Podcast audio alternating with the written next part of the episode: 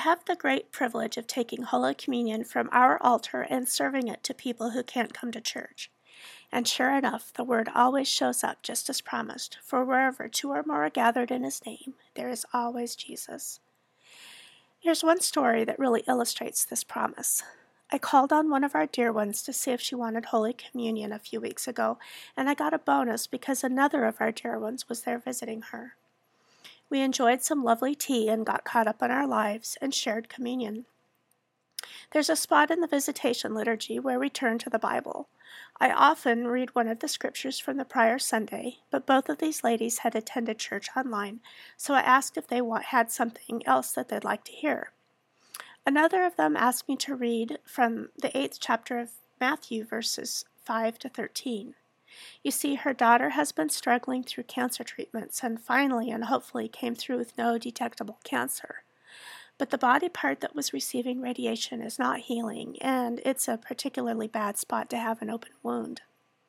The story from Matthew is the one where the Roman centurion asks Jesus to heal his servant, and Jesus says to the centurion, Go, let it be done just as you believed it would. And his servant was healed at that very moment.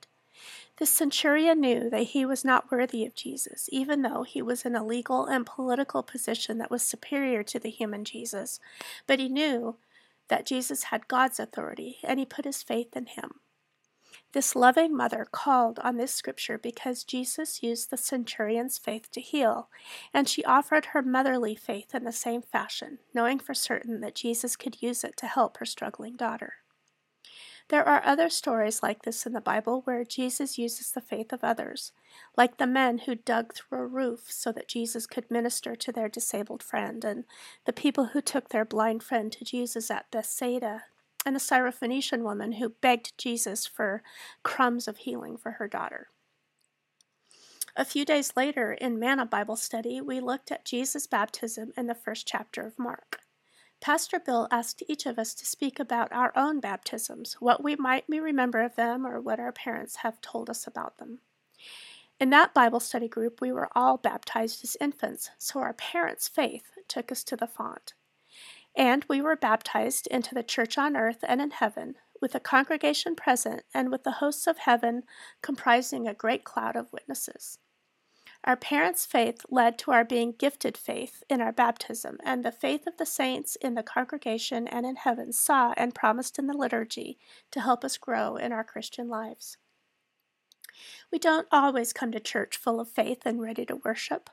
Sometimes we come when we're at our lowest and full of doubt and fear. But we can look around and be assured that the faith of those around us is also our faith, since we are part of that great cloud of witnesses through our baptism. And there will be times when your great faith will also buoy somebody of little faith. We are also promised that when we show up, the Word and the sacrament will feed and water our little shriveled mustard seed. And it's been true for me. When I'm low, sometimes I have to drag myself to church, but after confessing and receiving absolution, then crying my way through a hymn or two, hearing the Word proclaimed and encountering Christ in Holy Communion, my mustard seed of, say, of faith always sprouts. My dear friend came into Holy Communion full of faith for her daughter, and at the same time her faith was fed and she was comforted.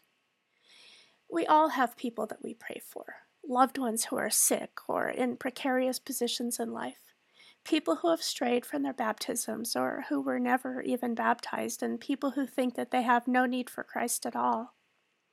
Scripture says nothing about whether or not the centurion's servant, the blind man from Bethsaida, or the Syrophoenician daughter had any faith at all going into their healing, and at least two of them were pagans. Jesus called on the faith of others. Using these examples from Scripture, we too can pray confidently that Jesus will use our faith and the faith, faith of the whole church on earth and in heaven to surround our loved ones.